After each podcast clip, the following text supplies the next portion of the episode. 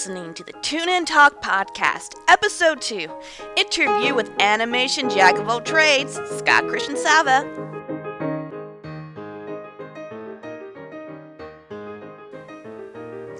Hello and welcome to the Tune In Talk Podcast, your rendezvous for animation interviews brought to you by Fanboy Nation. I am your host, Whitney Grace, and I just want Thank you for listening to episode two. If you have followed me over from the animation interviews podcast with the rotoscopers, you are going to enjoy the same good quality and even a bit better. But if you're just tuning in to Tune In Talk for the first time, well, you're up for a big, exciting adventure with me as I head out into the wilds and find people with interesting story to tell straight from the animation industry. Before we get into a little bit more background information about our special guest today, Scott Christian Sava, let's take care of a few housekeeping things. First off, for the past few weeks, I have been steadily working on a website specifically for Tune In Talk, and it is more or less complete. If you go to www.tuneintalk.com, you will see the official website for the podcast. Yay! And my favorite thing about my new website is the logo designed by Nabeth Diaz. Nabeth Diaz is just as big an animation geek as me, and she channels that through her work as a graphic designer.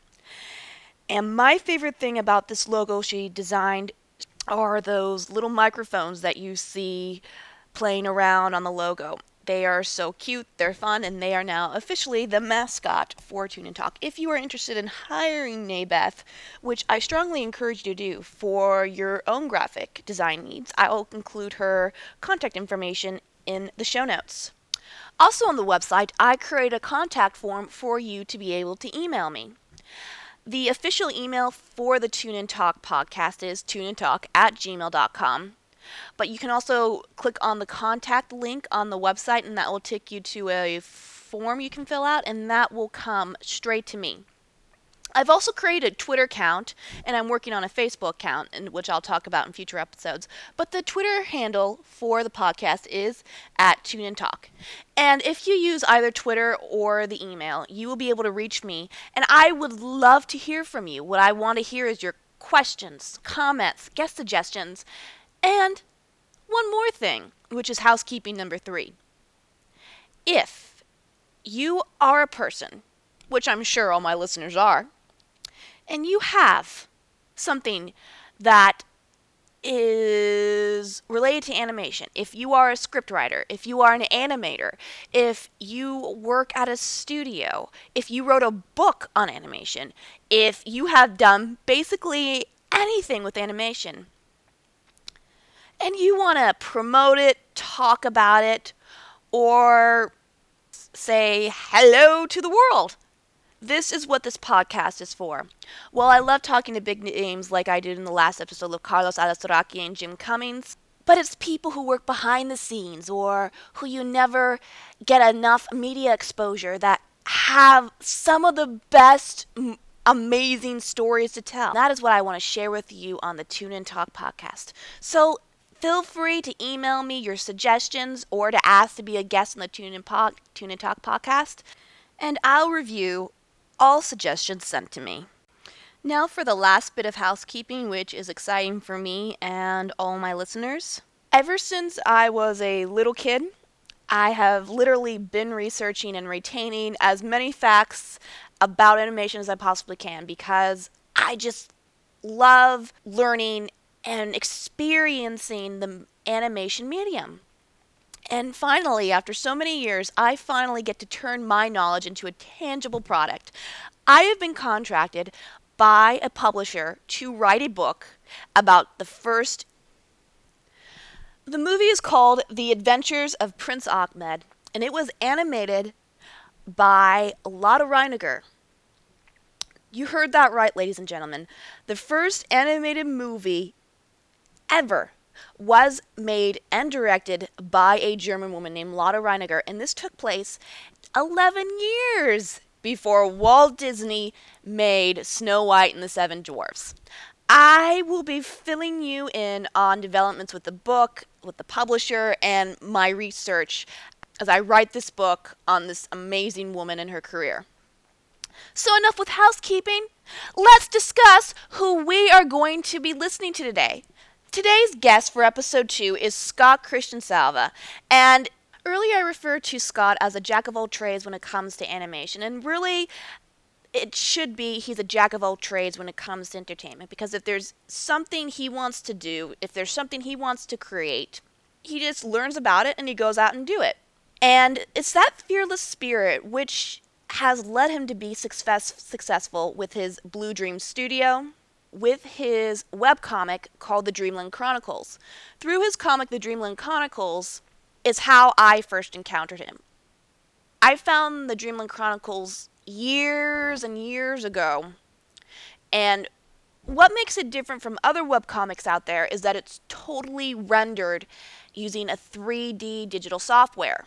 And it's extremely well done, just as the story is. But as I followed Scott Christian Sava over the years, I was reading his blog that goes along with the comics, and I, as I came to learn Scott was not a novice when it came to animation. With Blue Dream Studios, he has worked with many clients by creating feature animation for them. These include Cartoon Network, Nickelodeon, Marvel, Disney, Hasbro, Lucasfilm, Universal, 20th Century Fox, DC, and Sony and Paramount.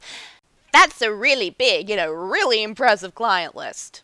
And using this experience that he has racked up working for these impressive, impressive clients, Scott has decided to set out and venture forth on his own with his own animated feature called Animal Crackers.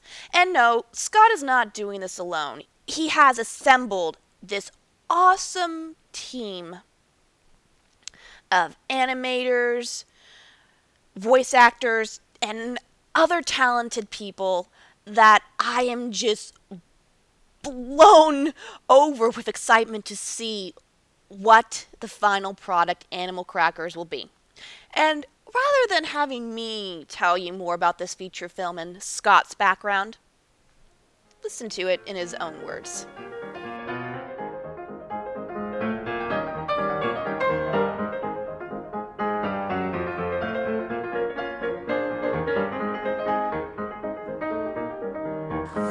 A wonderful guest with me today, ladies and gentlemen. His name is Scott Christian Sava.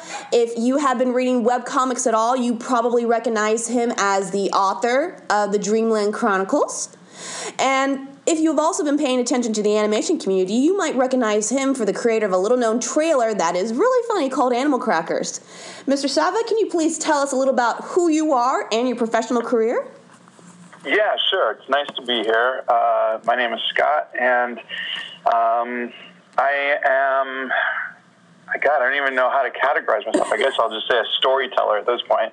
Um, but uh, I have a series of um, books called the Dreamland Chronicles, which is also um, updated daily uh, at thedreamlandchronicles.com. I've done a bunch of uh, kids' graphic novels, uh, some of which are being turned into feature films. And uh, recently we began production on my first independently produced animated film called Animal Crackers, based on one of my books. Wow. Um, what two graphic novels other, ha, were turned into feature films?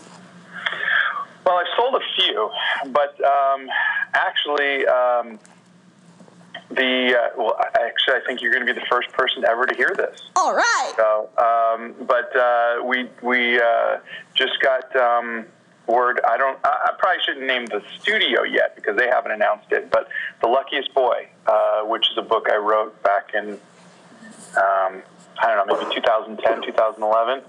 Um, uh, the Luckiest Boy uh, got, was just um, put into production awesome. as an animated feature film. So hopefully, hopefully the studio will announce it soon, and uh, there'll be more information out there. But this is the first time anybody else has heard about it. So there you go. My father uh, saw in like a want ad uh, in the newspaper for um, Sega of America was looking for interns, and uh, you know this is this was 1990, so there was not a lot of people with computers back then, and uh, um, he he said, you know, well, you know, you're an artist. Why don't you go see if you can learn how to do animation? So I went and I tried out and I got the job, and, uh, and I worked on um, uh, Sega Genesis games like uh, Kid Chameleon uh, and Dick Tracy, and um, uh, from there I got into video games, and then went to go work in coin op. Uh, I got to do uh, Primal Rage, um, Area 51, and, and uh, then I.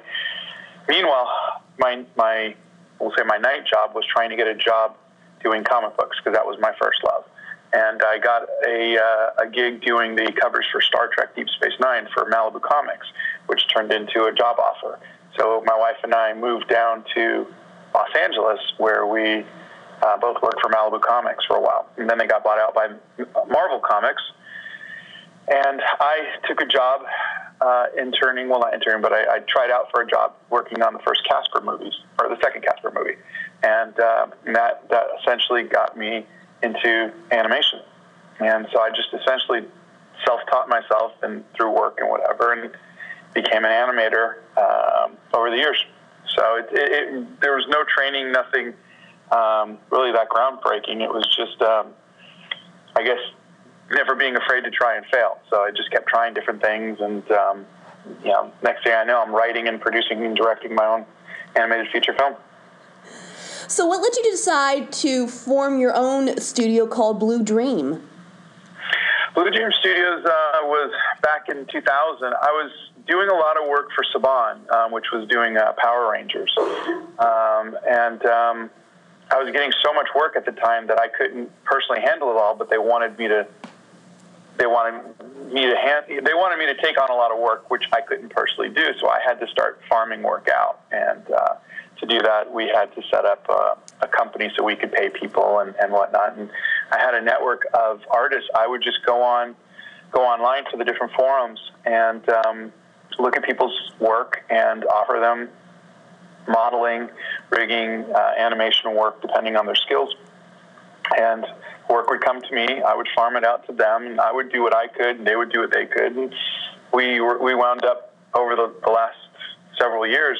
Um, we wound up doing work for Aliens vs Predator, for X Files, um, you know stuff for Sony, Spider Man, bunch of stuff. We would just just get work. Work would come my way. I mean, I'm horrible at going out and getting work. This was just all just word of mouth. So, um, just work would come, and I would, you know, hire new people or work with the same people. And I still have people that I'm working with actually on the movie that I've been working with all this time. And uh, you know, you become friends and um, you, you meet them, and we've got people from Taiwan and Germany and Spain and um, Israel, Turkey, and it's just, just it's it's incredible. You know, just uh, it's a lot of fun. You mentioned work, and I know you're doing animation and stuff, but what exactly are you doing for these shows? Like, what types of animation? Like special effects? No, it's mostly character animation with our specialty. So it would be um, we would do everything for TV commercials, TV shows. Um, sometimes we would handle whole episodes. Um, sometimes it would be um, just modeling. Sometimes it would be modeling, rigging, animation. Sometimes it would be everything from writing to storyboarding to to whatever. We would do pilots. Sometimes Disney or or Nickelodeon or Cartoon Network would come to us and say, "We have a concept. Can you flesh this out and turn it into a pilot? Here's a budget." Um, other times it would be a video game company saying, you know, we need, you know, uh, 20 minutes of animation to fill in uh, this X Files, um, you know, uh, video game. We need, uh, you know, um, cut sequences, and they would give us the storyboards and the, you know, the voice work by uh, the actors, and uh, you know, we would go and do the rest. And so it just depended on um, each situation, but um, you know, I got pretty good at budgeting it and uh, making sure that everything stayed on schedule. And we never, we were never late, never over budget. And, um, you know, we always did top top notch work, which was great. Uh, but you know, running an animation company takes someone, somebody who's also a salesman too, who can go out and network and drum up more work. So after about seven or eight years, it became you know, all, all, when all of your connections move on to other jobs and whatnot, you just, you know, if you're if you're not promoting yourself, it becomes a uh, kind of a stagnant thing, and that's kind of where it led into me doing my own books and whatnot, and so that's how that transitioned. Your biggest book is the Dreamland Chronicles. Pretend I have never read that. Persuade me to. um, the Dreamland Chronicles. The, the Dreamland Chronicles uh, originally started from. I was introduced to uh, Winsor McCay's Little Nemo in Slumberland back in um, college, and uh, Little Nemo in Slumberland was a world famous uh, cartoon strip back at the turn of turn of well, I, I can't say turn of the century anymore because uh, turn of the century could actually mean uh, 2000. Uh, back in like 1904. Uh, and uh, beautifully, beautifully illustrated uh, by Winsor McCay.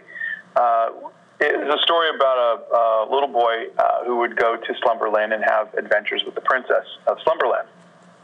And I just had this this little inception like thought that um, was what happened when Nemo grew up. Did he fall in love with the princess? Did, did he still see her? And uh, that little kernel of a thought turned just kind of, I guess, ruminated for uh, 10 or 15 years in my head until it was time to turn it into a story. And um, for the first, when I was originally writing the Dreamland Chronicles, um, the main character, Alexander, his name was Nemo. Uh, because I was really just basing it off of uh, Little Nemo in Slumberland. And uh, then uh, my wife uh, got, was pregnant, and uh, we found out it was twins. And so um, I turned the story to to deal with twins and um, named the main characters uh, based on the middle names of what we were naming our boys. So Alexander and Daniel. So the story is about a boy, Alexander, who goes back to the land of his childhood dreams and uh, meets up with his childhood friends who are all grown up now as well.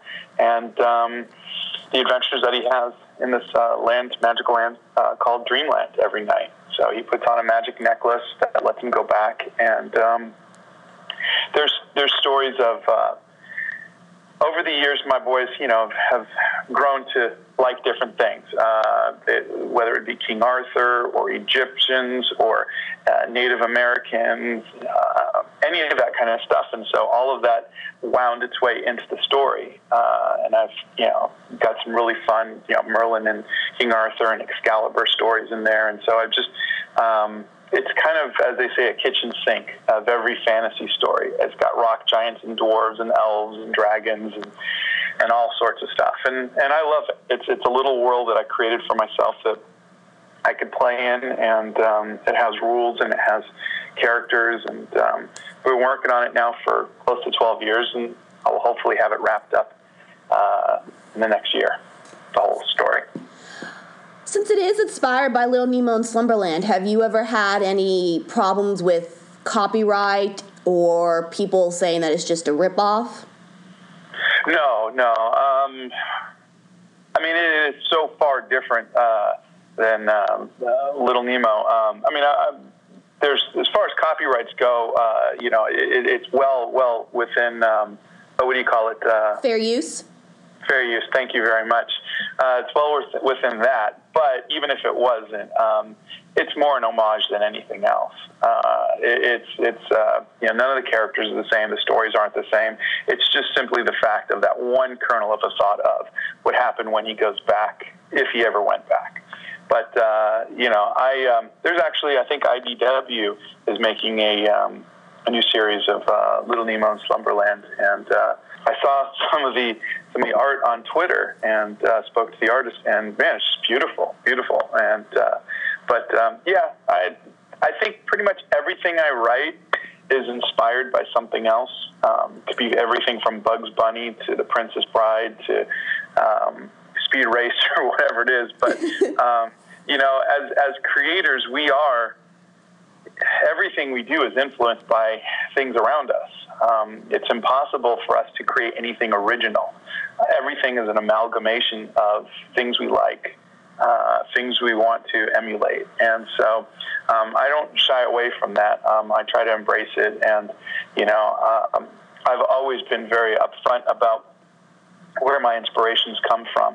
Um, and, uh, and I think that that helps because, it, you know, in the end, I think we're all just fans of, of you know what inspires us, and you know we want to play in that world as well. So you know if, if you grew up reading Lord of the Rings or uh, Harry Potter, and you want to become a professional and you want to write your own stuff, you're going to want to kind of play in that world too. And so it's, it's good for you to be inspired by those books um, or movies or TV shows or, or, anything else. I think it's good that, that we take that and we, we uh, move on from there and we build on that. Oh, I like that. I should probably just uh, make a clip out of that and make that some sort of um, inspirational quote and somewhere on the internet. We're inspired by what inspire others. Scott Christian Sava. well, thank you. You're welcome. Um, Dr- the Dreamland con- Comics um, has been on hiatus for the past few months. I don't mind whatsoever because I know you're going to come back to it. But I'm very curious about what's going to happen next. Can you reveal any teeny tiny little plot details? uh, yeah, I could tell you a little bit. I mean, I, I've been I've put together uh, an animation blog on Tumblr and on Facebook. So I, I, I do want to tell the story uh, about the making of Animal Crackers as it's happening. So I. Um, I'm hoping that it can become something to where people can follow along and experience this first time movie making with me. I think that'll be a lot of fun. Um, but um, I wrote Animal Crackers. Uh, that was the last book I wrote for IDW. It never got published, and um, I mean you can go to you can go to Amazon and look it up. Uh, but um, it, it, it, was solicited but never published. But it's about a boy who goes to a circus and gets a box of magical animal crackers. So if he eats a lion, he becomes a lion. If he eats a uh, giraffe, he becomes a giraffe. And uh, it was a cute little story uh, written for uh, elementary school students. You know, it was very, very young. And um, I had this was probably about four years ago. I was I was I was just going through some tough times financially and business wise and everything. And my buddy Kevin Grevioux, who uh, he, he uh, created Underworld um, and uh, and I Frankenstein, he uh, he was telling me, he says, you know, with the studios buying all of your the books and and they keep hiring writers to write the scripts, but nothing ever gets produced. Um, why don't you start writing your own scripts? And I said, well, I'm not a screenwriter. He goes, well, neither am I. And I said, you know, well, you've, you've written a couple movies. He goes, yeah, but I was a microbiologist before I became a screenwriter. He says, you just do it. So he got me to start writing screenplays. So I wrote one screenplay. I sent it into uh, one of the studios that had um, bought one of my one of my books, and uh, they liked it, but they said they're looking for something a little more like Alvin and the Chipmunks. So I said, "Oh, I've got a book called Animal Crackers. I'll turn that into a screenplay." So I did that, and six months later, I handed it over to them. They go, "Oh, this is just like Alvin and the Chipmunks." They said, "Yeah, that's what you asked for." They go, "Oh, we're not looking for anything like that anymore." You know, typical Hollywood. You know, the the winds change, and they're not looking for that. So I had the script, and um, I met a producer um, about a year and a half ago uh, out here in Franklin, Tennessee, actually, who um, who had done a, uh, an animated feature film recently, and uh, he said that they're looking for new stuff, and if I can put together an animated short to go with the script, um, that he thinks he can get a distribution deal. So I called the studio in Spain that I had been working with, and um, we put it together, and we showed it to them, and they loved it, and it turned out to be this, you know, really, really great thing. And next thing you know, we have financiers and we have um, a team, and everything is coming together. It was a lot of hard work, and um, I think I think the biggest thing, and, and if you read the um, the blog, you'll you'll see is I had to stop being an artist, and I had to stop waiting for someone to come and make this movie happen for me. I had to become a producer, which I'm an introvert. I, I mean, I'm, I'm happy in my home. I don't like to go out and talk to people. Uh, I'm just not an, not an extroverted person, which is what a producer is.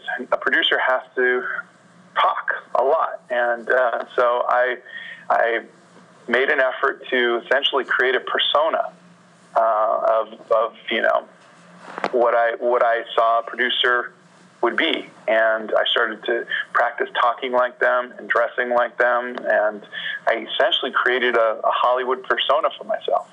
And uh, went out and started doing that, and it worked. It, it, it, it, I went out and I refused to let this movie not be made. And, and uh, any obstacle that got in my way, I found a way around it. And um, and here I am now, a year and a half later, and I have um, a, you know film in production, and we have a you know a team, and you know uh, the film's bonded, and we have insurance on it. We have you know uh, we're, we're we're going out, we're signing our actors, and um, you know it's just it's amazing. It's it's just it's it's an amazing thing, but it, it did not happen um, easily. It happened because I had to will it to happen. Um, it wasn't going to happen any other way, and um, it was tough. It's you know it's tough to to to be the um, the heartbeat of a film. Um, and and not have someone else that you can rely on, but at some point you just have to stop waiting for someone to come and rescue you or someone to come and offer you a job. At some point, you have to be the person. I, I keep thinking of that scene. You ever watch Breaking Bad? No, I've never seen it. Okay, okay. Well, there, there's a there's a it's a transformational uh, story in the fact that he starts off as, as this school teacher who's got who you know finds out he has cancer, and he only has you know so much time to live, and so desperately he's trying to find a way to provide for his family uh, before he dies, and um, so he takes up making meth, amphetamine, you know. But uh, there's a scene several seasons later, later where he's now taking control of his life, and the wife finds out that he's doing this. And, um, she says, you know, what if these what if these people come looking for you? What if they come to what if they come knocking on your door? And he just says, no, you don't understand. I'm the one that knocks. You know, I'm the one that knocks on their door. Um, and I think there's that feeling that you have to take where you're where you're stop being the victim who's constantly being turned down by Hollywood and you know this is happening where you say no they're going to come to me. I'm going to do this whether they whether Hollywood wants me to or not. And that's been a lot of what I've had to kind of become is um, not not ruthless but you know like in my own mind I've you know I, I have to I have to say that you know this is this is my destiny to, to handle you know and and um, you know Hollywood Hollywood can't dictate because Hollywood only wants to make big budget 150 million dollar Pixar DreamWorks Sony um, you know Blue Sky there's only so many studios there's only you know, and they all have to be very cookie cutter very by the book and um, if they're not done a certain way, then it's just not viable. And that's all I ever heard. Because I'm looking at doing, you know, a, a lower budget film because I just want to just do it my way. And Hollywood doesn't let anybody do things their way. And, uh, and at some point, I just had to say, no, I'm going to do it my way, and there's nothing they can say about it. And I just found a way to do it. And um, it's, it, like I said, it's been trans. I don't even know if that's the word, transformative, but um, you know, it, it, it's been life changing by doing that, by, by, by adopting that kind of thought process. Well, I've taken some of that advice on my own when I've started doing my graphic novel. So it's nice to see that when you start taking the reins and control of your life, that stuff happens. It's liberating and scary at the same time. uh, but uh, you know, but I'm doing it, and um, and I and and you know, you wind up having to. It's almost like a mantra. You have to keep telling yourself, "I'm doing this. I'm doing this." You know, because your your mind wants to wants to freak out or quit or, or whatever, and you have to go, "No, I'm doing this. Nothing's going to stop me." Um, but that being said, um, with with every step of the way, it's been a, it's been a but um, so far victories uh, on, on, every corner. I mean, we, we have an amazing team. Um, we have uh, Tony Bancroft, who directed Mulan, who's lead animator on you know, everything from Beauty and the Beast to The Lion King. Um, he's co-directing with me. Tony and I um, have been friends for a decade, and uh, you know he's just an amazing, amazing uh, talent and, uh, and, a great friend. And so he's direct, co-direct, you know, well, he's directing with me. Um, we have uh, Dean Lorey, who writes Arrested Development, Major Payne, uh, My Wife and Kids. Um, I met him, I don't know, about six years ago, and um, he's he's been one of, one of the he's he's been the one who's been helping me with my writing Um, uh, you know, I just I had met him because he came. He was brought on to write uh, a Dreamland Chronicles movie, which never happened, and we kept in touch. And um, he's been for someone who's as busy as he is. He's always made time to help me out, answer my questions, and uh, help me become a screenwriter. And so when this finally got greenlit, uh, you know, I, I asked him to come on board, and it was great. And this, I actually just um, two weeks ago, I got to spend a week with him as we um, polished up the final pass of the script. Um, he had spent eight weeks, you know, reworking my original script, and um, I learned so much. I mean, I'm sure you can understand.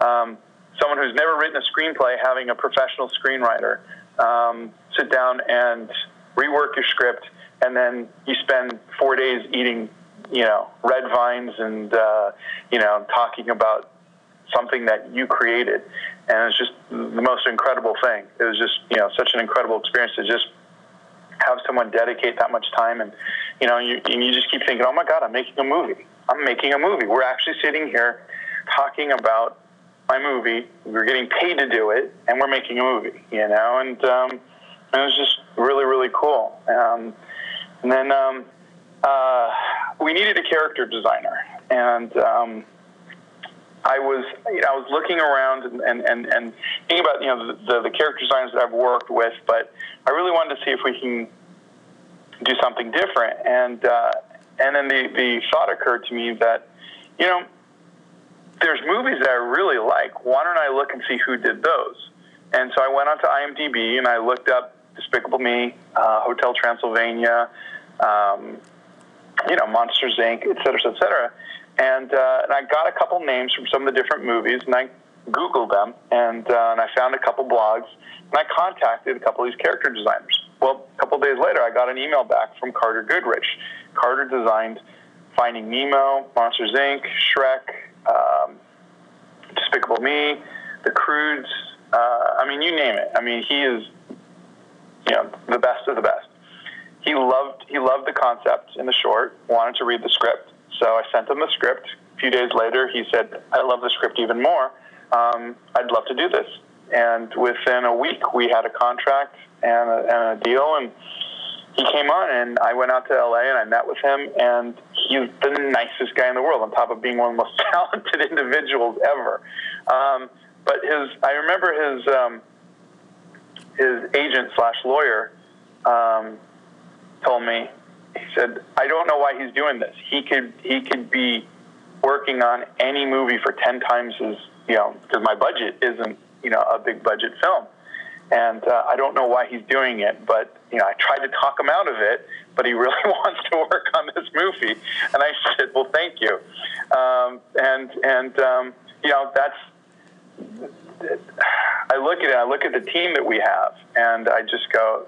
I mean, this is this is the same team Pixar would be happy with, or or DreamWorks would be happy with, and here we are, this little movie, and we're actually making this happen. And um, and now we're at the point too where we're uh, talking to our actors, and again, we're getting huge, huge actors to come on board. I can't name any of them yet, but um, you know, I can't wait to announce it. I can't wait to be in the studio and videotaping. Uh, um, you know, here I am with this actor, and you know, they're playing this role and and letting you know whoever's whoever's reading the blog follow along and you know, I just think it's going to be so fun. But yeah, this is moving forward, and it's just uh, every day is it's it's something new. It's a new challenge, but also um, I keep I keep having to remind myself I'm making a movie. I'm actually making a movie, and uh, and it's it's just fun. It's really fun. Oh yeah, I I can only imagine what's going through your head, and oh my gosh, just you saying all this, I'm like, and you had this guy, and you had that guy, I'm like, wow. So I first learned about Animal Crackers on your website after I watched that little um, trailer you made. Yeah. Can you explain how that little trailer got made? Yeah, yeah. Um, I'd been working with um, the people at uh, Frameover um, out in Spain for about seven years. Uh, seven, well, probably maybe even close to a decade. Um, I had done a pilot back at, um, oh, man, uh, well, it's been a long time ago. We did something for Nickelodeon, and, uh, and I worked with with uh, Jaime Maestro uh, uh, then, and he's just an incredible talent. Uh, two years ago, uh, we we uh, were asked by uh, Lakes, not Lakes, uh, Lionsgate, to do a um, an animated series uh, with Shaquille O'Neal called Hoop Fighter. And uh, so I contacted them, and we did it together, and, and it was a lot of fun. Um, when I made that decision to do the animated uh, animated short for uh, uh, Animal Crackers, I contacted um, Jaime and I asked him. I said, "Can you guys do this?" And they said, "Well," he said, "Well, what's your budget?" I said, "I don't have a budget." And uh, I said, "I need, you know, I need to, to put together a two-minute short for free." And uh, you know, and that's that's a few hundred thousand dollars normally. And um, initially, he's just like, you know, we just we just can't do that. And uh, and then I put on my producer hat and I started telling him how great it was going to be, what a huge opportunity it was going to be, and um, you know, I, I walked him through the paces and um, somehow convinced him, and he said, "Yeah, okay, we'll do it." And uh, from then we went, and I, I started making calls to all of my other friends. Tony came on; he helped with uh, some of the directing. Um, you know, we had uh, my friend Tim Hodge helped me out. Uh, Tim Hodge was the head of story for Mulan. Uh, he helped me out on uh, storyboards and story. Uh, my friend Jamie Thomason, who's one of the premier voice casting and directing people in Hollywood, he went out. He he brought on um, James Arnold Taylor, who's the voice of uh, Obi Wan Kenobi in Clone Wars, and Tara Strong from um, My Little Pony and several other things. Um, and they did the voices, and um, we just essentially took leftover characters and pieces and whipped it together in six weeks. Um, I mean, it's really, really rough. It's, that's why it's just called a proof of concept. It's not a finished thing. Um, I threw some Danny Elfman music on in the background, and we just, we just, and and it was funny because Jamie was saying, we can't put this out. We can't show this to anybody. You only get one chance to show this to people. We can't, you know, it's it's not, it's halfway there. And I said, yeah, but everybody's doing this for free. We can't ask for more. Um, people put a lot of time into this that they, you know, again for free. So we just and and we went for it and we showed it to the um, the producer uh, and they loved it and you know so we, we everything went great after that. But it was it was really by the skin of our teeth. It was just slopped together and none of us are. I, when I say none of us are happy with what, what the outcome is, it's it's both. Um, I mean, it's, it's it's very true. You know, I mean, every every shot there's something wrong. It's not what we imagined, et cetera, et cetera. But the animators did such a good job. That's all first pass animation. We really got no no chance to direct anything because it was okay. We'll animate it once and that's it. And um, we weren't able to give any notes. I'm sure you can understand if you were um, me, you know, or Tony, you know, we're looking at it going, okay, but this should be more funny because this should happen. They're going, great. So when we make the movie, we'll do that. But for now, this is all you get. And uh, so there's that feeling of, oh God, it could have been so much better, but they did such a good job with their first pass animation because the people in Spain are so talented that it works and it works great. You know, and and uh, that's that's I think the hardest hardest part about um, animation, especially uh, you know up at a higher level, is learning to let go. Um, you know, you, I hear stories about Pixar and how they'll they'll spend you know two years or three years on storyboards um, just to get everything just perfect. And um, and I think I think that's fantastic because they're Pixar. But I think for the rest of us, you know, we have to look at the level of talent that we have and know that you know what first, second, maybe third pass is good enough because the talent that we have, we're starting off already at a higher caliber. And um, you got to let go at some point and just keep going. And um, nothing's ever going to be absolutely perfect. Uh, and and um, that's definitely going to be the case for the film. You know, we're not looking to make a Pixar film. We're just looking to make a really, really, really good film. Not a perfect film, but uh, I think that'll. I think it'll work. I think it will too, especially the creative team you have behind you. When yeah. you started working on Animal Crackers, and you started showing it to them, did they all meet you with the same enthusiasm that you had for it, or did you have to persuade them a little bit more, like with Jaime and animating it? Um, yeah, you know, anytime you're asking someone to put hundreds of thousands of dollars worth of work into something for free, you have to do a little bit of convincing. Um, it's just, you know, it's not that Jaime wasn't excited so much as he had to, you know, the, the people at Frameover had to pay um, everybody's salaries. And um, so people were working, you know, on spec, people were working, you know, in between other jobs. And, it, you know, and again, I mean, it was just, it was really, really. We had no character design, so we just kind of slapped together based on a character that they already had. They just threw some blue hair on them, and you know, I mean, it's it's just, it was really, really. Um, he was excited, but it was I was asking a lot. I was, you know, really kind of pushing the friendship uh, there. Um, I, I remember the script that I wrote for it was more of a trailer, and he goes, "No, can't do it." and he says, "You get one character in a room. That's what you're going to get." and I said, I, "I I can't like tell the whole story with one character." And we went back and forth. I kept writing, you know, because I had these chase scenes and I had this and that and the, the villain, and you know, because I'm trying to like, this is the story. This is it. And and so it, you know, that's when he showed me the uh, the teaser for The Incredibles, which was just Mr. Incredible trying to get his belt on, you know, and uh, and he goes, "Just do that." And I went, Okay. And I still was like, you know, it still wound up being one guy in a room and also a hippopotamus, a giraffe, and a daughter. But you know, they they uh, let me have that little bit, but it worked. It, but it was it's that, and, and I think it's that kind of relationship that you want to have with people that, that they can they can tell you no, they can say you know we can do this smarter, and um, you know, and, and and and I think everybody I've worked with, everybody I am working with, knows me enough to know that while it's my project, and of course I have final say on everything, that's not how I work. I, I you know, like Tony's on board because he's Tony. Uh, uh, Carter's on board because he's Carter. I've got Mike Kunkel as head of story. I've got Dean as co-writer. You know, I'm not.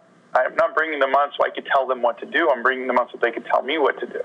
And um, you know, it's it's it's that kind of relationship. I'm I'm just I have to be the the person with the focus. You know, I have to keep my, my eye on the schedule and budget and everything else, but also the story. And you know, while we'll have disagreements, I know we're going to have disagreements, but it's not ego. It's just uh, you know, hopefully, every so far, so far, and it's been a few months now. So far, all the disagreements have just been I don't think this is working. Really, I kind of like this. No, I think it could be better. And then we make it better. We go, oh, that's much better. That's the extent of the disagreement. Because everybody just wants to make whatever it is that we're doing better. Um, so if that's, if that's the extent of it, I'm, I'm going to be thrilled. So it's kind of like Animation Avengers Assemble. Exactly. well, I mean, okay but the Avengers argued about everything. They fought and everything. Yeah, it, it, it, it, it's probably closer to the Wonder Twins than anything else. I mean, we're, we're getting along every in, in every way, but uh, it's going to be fantastic. It's just I, I'm trying to appreciate every milestone, every moment. Um, and I'm trying to record it. I've got a list of events that you know I'm, I'm trying to write, you know, at least maybe one event uh, um, you know, a week if I can, where I just talk about just different things that, that have happened over the, you know, over the time. And then as stuff starts to, to progress and I can start showing production art and, um, you know, yeah, every time I go out to LA, hopefully I have another story or whatnot. But um, it's it's just I want to I want to capture it. Yeah, I just want to capture every feeling and every emotion and and uh, every event as it goes because it's it's um it's huge. You know, at least for me, it is. Well, it would be huge for anyone. um, um, so Animal Crackers is about a little boy at a circus who discovers a box of animal crackers that he eats turns into the animals. The trailer is about a guy who finds said box of animal crackers in his garage years later. I don't know why he eats them though, because you'd think they'd be really, really old and gross. Yeah, well, it, the, the trailer is not necessarily part of it. It's not not canon.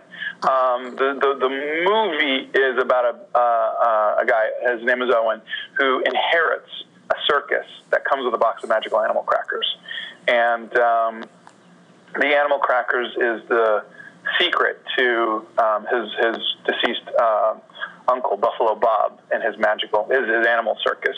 So that was the secret was Buffalo Bob was the bear that was playing the piano. Buffalo Bob was the tap dancing elephant. And Buffalo Bob was the um, you know uh, violin playing. Uh, raccoon, whoever, you know, whatever. But you know, the thing is, is that this was this is the secret, and so he inherits this, and discovers, okay, this is what I'm supposed to do, and that's the the kickoff for the movie. Is um, you know, he has a, he has a life. Does he want to become a part of the circus? Does he want to do this? Meanwhile, we have an antagonist who wants to get those animal crackers, and you know, it's a very very cute, very fun little movie with a you know very simple hook. I have a question about the box of animal crackers.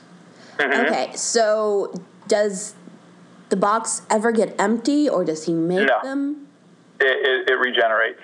And then when you when you eat when you eat a when you eat an animal, a little human cookie comes out. and so to get to turn back, you become you, you have to eat the human cookie. So Could you? and without without giving too much away, you don't want to lose the human cookie. no. Could you turn into a different human with the animal cracker box, or is it always you? I, I would think that that would be um, it's it's it's not um, it's not researched in um, in the film, but uh, thinking about the um, the logic of it, uh, if if you ate an animal cracker and I ate an animal cracker, there would be two different uh, cookies. Um, human cookies in there. If I ate your human cookie and you ate my human cookie, I would think we would look like each other. Oh, I'm going to do that now. So I'm going to start taking over the the um, producer and whatever all and you can um, come do the podcast hosting. Yeah. Excellent. Yeah, if, hey, it sounds like fun, you know. I mean, and and and you know, the whole point is is to leave stuff for the second, leave stuff for the second movies and whatnot. Oh, do we know who made the animal cracker box, or is it just magic and it appears? But right now, we just, you know, it comes from um, from gypsies, you know, and, and you know, somewhere somewhere in the, the you know the east. But uh, you know, we, we right now we try not to get too much into the magic of it. No. Again, something we can always we can always focus on in the second movie.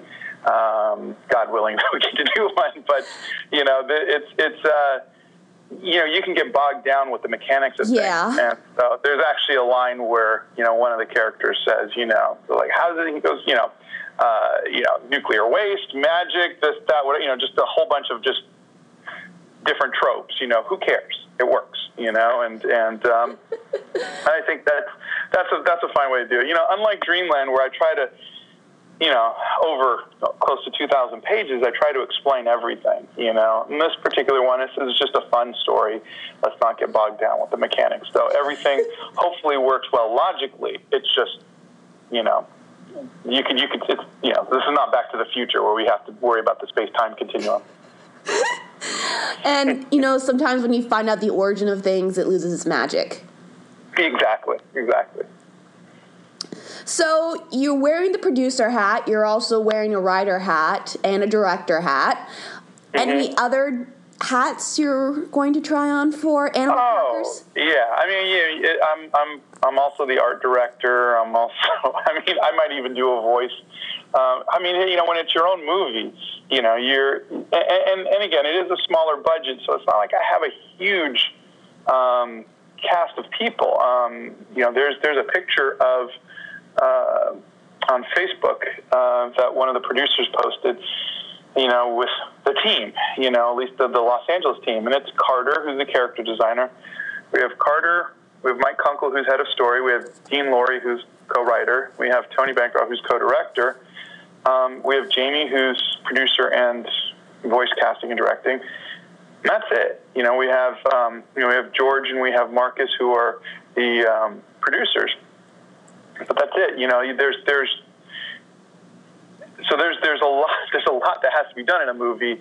Yet there's really a very small uh, team. Uh, the rest of the team, uh, Natalie and Jaime out in uh, Spain, are handling all the day to days. And I'll be flying back and forth between Nashville and Spain and Nashville and Los Angeles. And um, so I'll be handling the budget, I'll be handling the scheduling, I'll be handling all of that, you know, and and, I, and and it's nothing I haven't been doing for the last 14 years. It's it's just I'm finally getting to do it with a decent paycheck and uh, on my own project.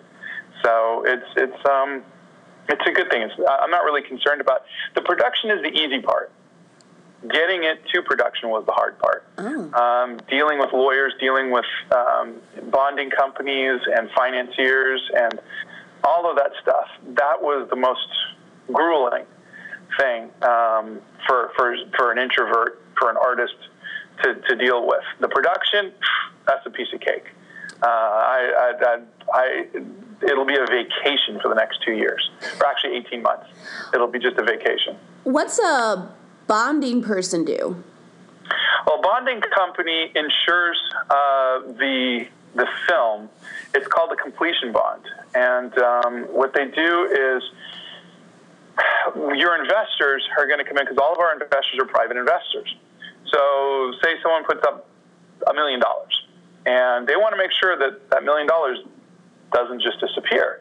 Well, a bonding company will ensure that the that the film will be completed, and um, so they will charge you. I think it's four percent of your of your budget. So say you have like a $10 million budget because it's easy to work with that number. You would get a, you pay them $400,000. And for $400,000, they will ensure that the film, no matter what, if you run out of money, if you're late, whatever it is, that they, if they have to, they will take it out of your hands. They will send it off to China or India or someplace cheap, and they will get the movie finished at least. So that way, somehow, the investors can recoup their money by selling it direct to DVD or whatever it might be. So it's a, it's a, it's a good backup plan for investors. It makes them feel more comfortable. You're not Yeah, going so- to um, fall into the predicament of the thief and the cobbler, are you? No, no. I mean, I, I, I that if I remember the thief and the cobbler correctly, he was a perfectionist. Yeah. He, you know, he and again, that, that was my thing is, is that, I, and I've explained it to everybody. Um, like when I talked to Carter, and and you know, from someone like Carter's point of view, and I say, Carter, I'm hiring you because you have talent. I'm not going to micromanage you. I'm going to give you a couple suggestions of where I'd like to go with the designs, and I'm just going to let you run. Go and design all the characters. Uh, you know, um, give me some options. I'll tell you what I like, whatever. But we are not going to sit for the next six months tweaking a character because it's just not feeling right. Nope. You, I'm hiring you because you're one of the best talents in the world, and I trust you. I trust your talent, and I trust your vision. Same thing with the voice voice acting. You know, when we sit down with the actors, um, I'm gonna, you know, I wrote the script, so I'm gonna have an idea of what I want. I'll tell it to Jamie. Jamie will tell it to the to the actors. But if the actors ad lib what you want them to, and they have fun with it, you're gonna trust them. That's why they're. That's why we hired them. Um, same thing with the animators. Same thing with everything else. And I think the micromanaging is what kills most most films. You know, is just you know. Um, I think you, as long as you're not working with interns. You know, if you're working with interns and people who've never done things before, you have to micromanage them. When you're working with the top talent, you let them do what they do best. You know, you you don't tell them what to do. You just share share the same vision and let them do what they love. And um, I think that that's it, the film is going to be fantastic. It's going to be on time. It's going to be on budget. Um, I mean, it, it can't not because I'm just letting everybody do what they, you know, what they do best. Um, are you going to have any say in the um, vocals? I mean, not the vocal, the soundtrack, like the songs and stuff used in it? Oh, I have say in everything. That's Okay. the greatest thing about it is, is you know, I I, um, I retained, you know, like like there's there's musicians I want to approach, um, you know, but I'm also already getting musicians thrown at me. Um, you know, it's it's it's funny because some of it, some of them are country stars, and while I live here in Nashville, I'm not really a country fan.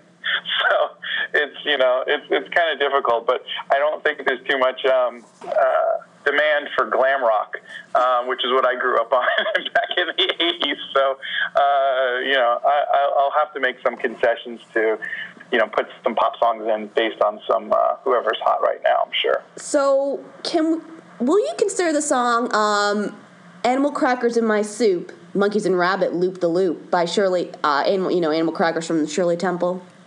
You know what? Um, I would say it would be a, a, cool, ironic thing if we can get someone to do a cover for it.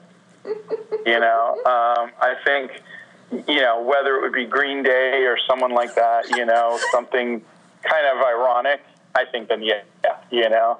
Uh, but, um, you know, I'd, I'd have to I, I, I mean, I'd have to see what the what the what the rights would be would cost. I mean, like I said, we are a small budget film, but have to see what the rights would be and uh, and whatnot. But that is a good that is a good thing to think about. You should um you know how sometimes at the end the, during the credits they have the song that was inspired by it, but then it kind of didn't fit in with the story's narrative, and so they stick the song during the end credits. Yeah, you should do that, and then have like a rock and roll version, like like maybe death metal head singing "Animal Crackers" in my soup. I I, would like to see if I can get Aerosmith and Run DMC to do it. You know, so. Uh. or you could um, try to get Justin Bieber or one of those other yeah. flash in a pan people. Yeah, yeah. Uh, I'm sure we can. Uh, uh my uh, Jamie has got a, uh, a thing for. Um, oh, what is her name? Um, the country country singer out here, the young one. Carrie Underwood. No, younger. She uh, she got interrupted at the at the Grammys oh, or whatever Swift. it was. Taylor, Taylor Swift. Swift. Yeah. Yes. So uh, he's got to think. So I, I'm sure I'll have. She's. I, she, I think she lives out here in Franklin. So I think we'll have to contact her. I, I, you know, I have so many family members who are already writing music for me and I have um, you know a good half a dozen uh, voice actors who are you know family members. Uh, unfortunately, I have a very large family, and uh, all of them are, have talent, so it, it will be a family affair. I'm going to make you know even even my 11 year old are going. I got a part in the movie, right, Dad? You you're not even interested in acting, yeah, but I want to be. I want to play a puppy dog. Can I be a puppy dog? Okay, I'll find a something for you. You know. Uh, they come out of the woodworks, don't they? Yeah, yeah. But you know what? The thing is, I say um, open it up to as many people as we can and uh, see what we can do. Um, everybody needs a chance, and everybody um, could use a break. So, as much as I can do on this film, I will. And of course, hopefully, there'll be another one. So, um, and we'll do what we can. Will this be under the Blue Dream banner? Yeah, it'll be Blue Dream Studios presents, and um, probably be- a couple other smaller little ones too. Okay. Um, have you guys ever been confused for Blue Sky? I don't know. You know, I, I would think more often than not, people at Blue Sky get confused. You know, people are like, "Aren't you Blue Dream Studios the guys who do?" No, we did Ice Age. You know, we did Robots. We did Rio. Come on. I think it's probably the other way around. Yeah. um, let's see. When can we expect this movie to come out? Um, I would say we should be done in 18 months. Um, so figure it'll probably be in. It, won't, it won't be a summer movie. I hope not. But you know, figure you'll know more two years from now. So 2016 summer. I think we'll look towards the fall of 2016. Um, you know, and you know we're gonna we're gonna have to find a place where you know we're not competing with um, I don't know Frozen two or something like that. You know, yeah, I know a lot of studios who I mean, their films were excellent, but it was just because they were overshadowed by one single film that made yeah. them lose so much. You know, you, you just you. I mean, the, the fortunate thing is there's not. It's not like there's a new animated film every month.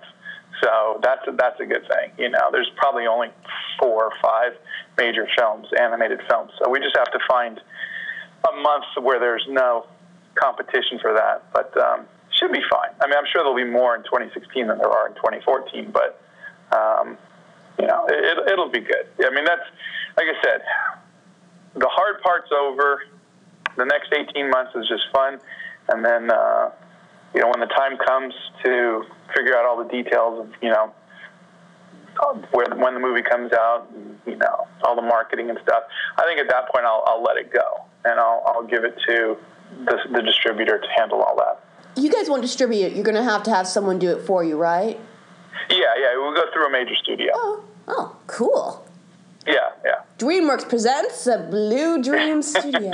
um, Blue Sky presents a Blue Dream. Um, yeah, we'll make it as confusing as possible. We got Blue Sky and DreamWorks presents Blue Dream Studios. or Laika presents, or or how about this one? Studio Ghibli presents for the first time ever an American movie. yeah, I you know I I I'd love to tell you more about who the distributor is, but I'll have to do it later when they announce it. Oh, so it's someone. Well, um, can you say would it be someone I would recognize? Oh yeah, yeah. Oh, it's a big name. Weinstein. ah, maybe it's Weinstein. I'm stroking my metaphorical beard. ah. Um. Ooh, Lionsgate maybe. Huh. No, um, I'm not gonna get you in trouble. Um. Thank you. This is a question I usually ask everyone. I usually do it at the beginning of an interview, but we'll do it towards the end here. What are some of your favorite animated movies and cartoons? Hmm. Cartoons, uh, Bugs Bunny, uh, Speed Racer. Um, I got to look around my room and see what else I'm missing out on. Um, you know, uh, Thundercats. I'm looking at all the toys. Uh, I got Thundercats. I got um, Spider Man, you know. Uh, and then as far as animated movies, um, you know, um, Bugs Life was a big one for me. Um, Bugs Life and Monsters Inc. Um, but I, I, have to say, uh, when I saw Shrek 2, I said that was the perfect movie. It was um, paced, comedy, um, just everything was just the music, everything was just absolutely perfect. I uh, the whole family laughed, and um, yeah, if I could if I could emulate anything, it would be that movie. Cool. Um, which Spider-Man? Do you mean the 1970s, 60s cartoon? Yep. Yeah. Yeah, yeah. That's that's that's what I grew up on, and um, you know, I had a little Mego Spider-Man, and um, you know, I I introduced my boys to that, and you know, it's just you know, the animation's horrible, but it's that that you know, but but as far as as far as you know, the perfect comedy is is Bugs Bunny, the Looney Tunes. Um, they were just all amazing. You know, I, I, I you know I learned opera because of you know, I mean, I learned about opera because of that. You know, and uh, just perfect. So there's a lot of there's a lot of Looney Tunes in in everything I write. Yeah, I've incorporated some of their own gags into my own stuff. And the thing is, is you, I mean, it's funny and it works and it's, yeah. it's a universal language. So yeah. so I think I'm going to end this with a question I ask of everybody, other than the one I just gave you. Do you, Scott, Christian Sava, have anything to declare? to and, declare? And it's not customs. Um, I, I, I declare that at this moment, um, I'm a very content man. I'm making a movie. Awesome. yes, and thank you for not saying that um, you're not going through an airport security thing. I get in that a lot lately. So. well, I do declare that now. Uh, well, yeah. I believe I have the vapors. No, no, it's yeah, I'm I'm I'm a very very happy man, and uh, you know this is uh, uh, you know I hope to hope to talk to you again next year and the year after, and we could you know keep you updated on everything, and I'll give you some more scoops if I can. Sure. Thanks.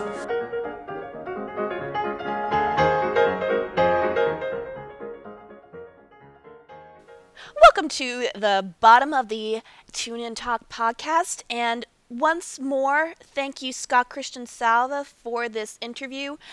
just to hear some great updates at what is going on with animal crackers. And the same goes to anyone who has just an amazing story like Scott to tell. One more thing that I forgot to mention at the top of the show is the release schedule for the Tune In Talk podcast. Right now, we are looking at doing every Thursday. And if anything were scheduled to change, I will let you know immediately. So, once more, I am your host, Whitney Grace, and if you are interested in contacting me, you can email me at tuneintalk at gmail.com, or you can connect with me at the show's Twitter at tuneintalk, or my own personal Twitter handle, which is at storysequence. If you are interested in learning more about Scott Christian Sava, Blue Dream Studios, as well as Animal Crackers, and how to contact the wonderful NABE FDAs to for all your graphic design needs, I will put all that contact information in the show notes, which will be located at these two addresses. The first one will be at tuneintalk.com, and you can also find it at www.fanboynation.com. And as of recording this, I am working on getting Tune In Talk in iTunes as well as Stitcher Radio. So, Feel free to share and spread the news about Tune In Talk podcast. And thank you for listening to episode 2. Episode 3, we will feature a sublime artist and how she uses that to create Disney inspired art. And now that brings us to the end of episode 2 of Tune In Talk podcast. Now, if you excuse me, I have to go spend hours and hours translating First, primary sources about Lotte Reiniger from German. If you want to help, please send me an email at tuneintalk at gmail.com. And while I'm translating, I'll just be snacking on some delicious animal crackers. Animal crackers in my soup, monkeys and rabbits loop the loop. Gosh, oh gee, but I have fun swallowing animals one by one. In every bowl of soup I see lions and tigers watching me. I make 'em jump right through a hoop, those animal crackers in my soup.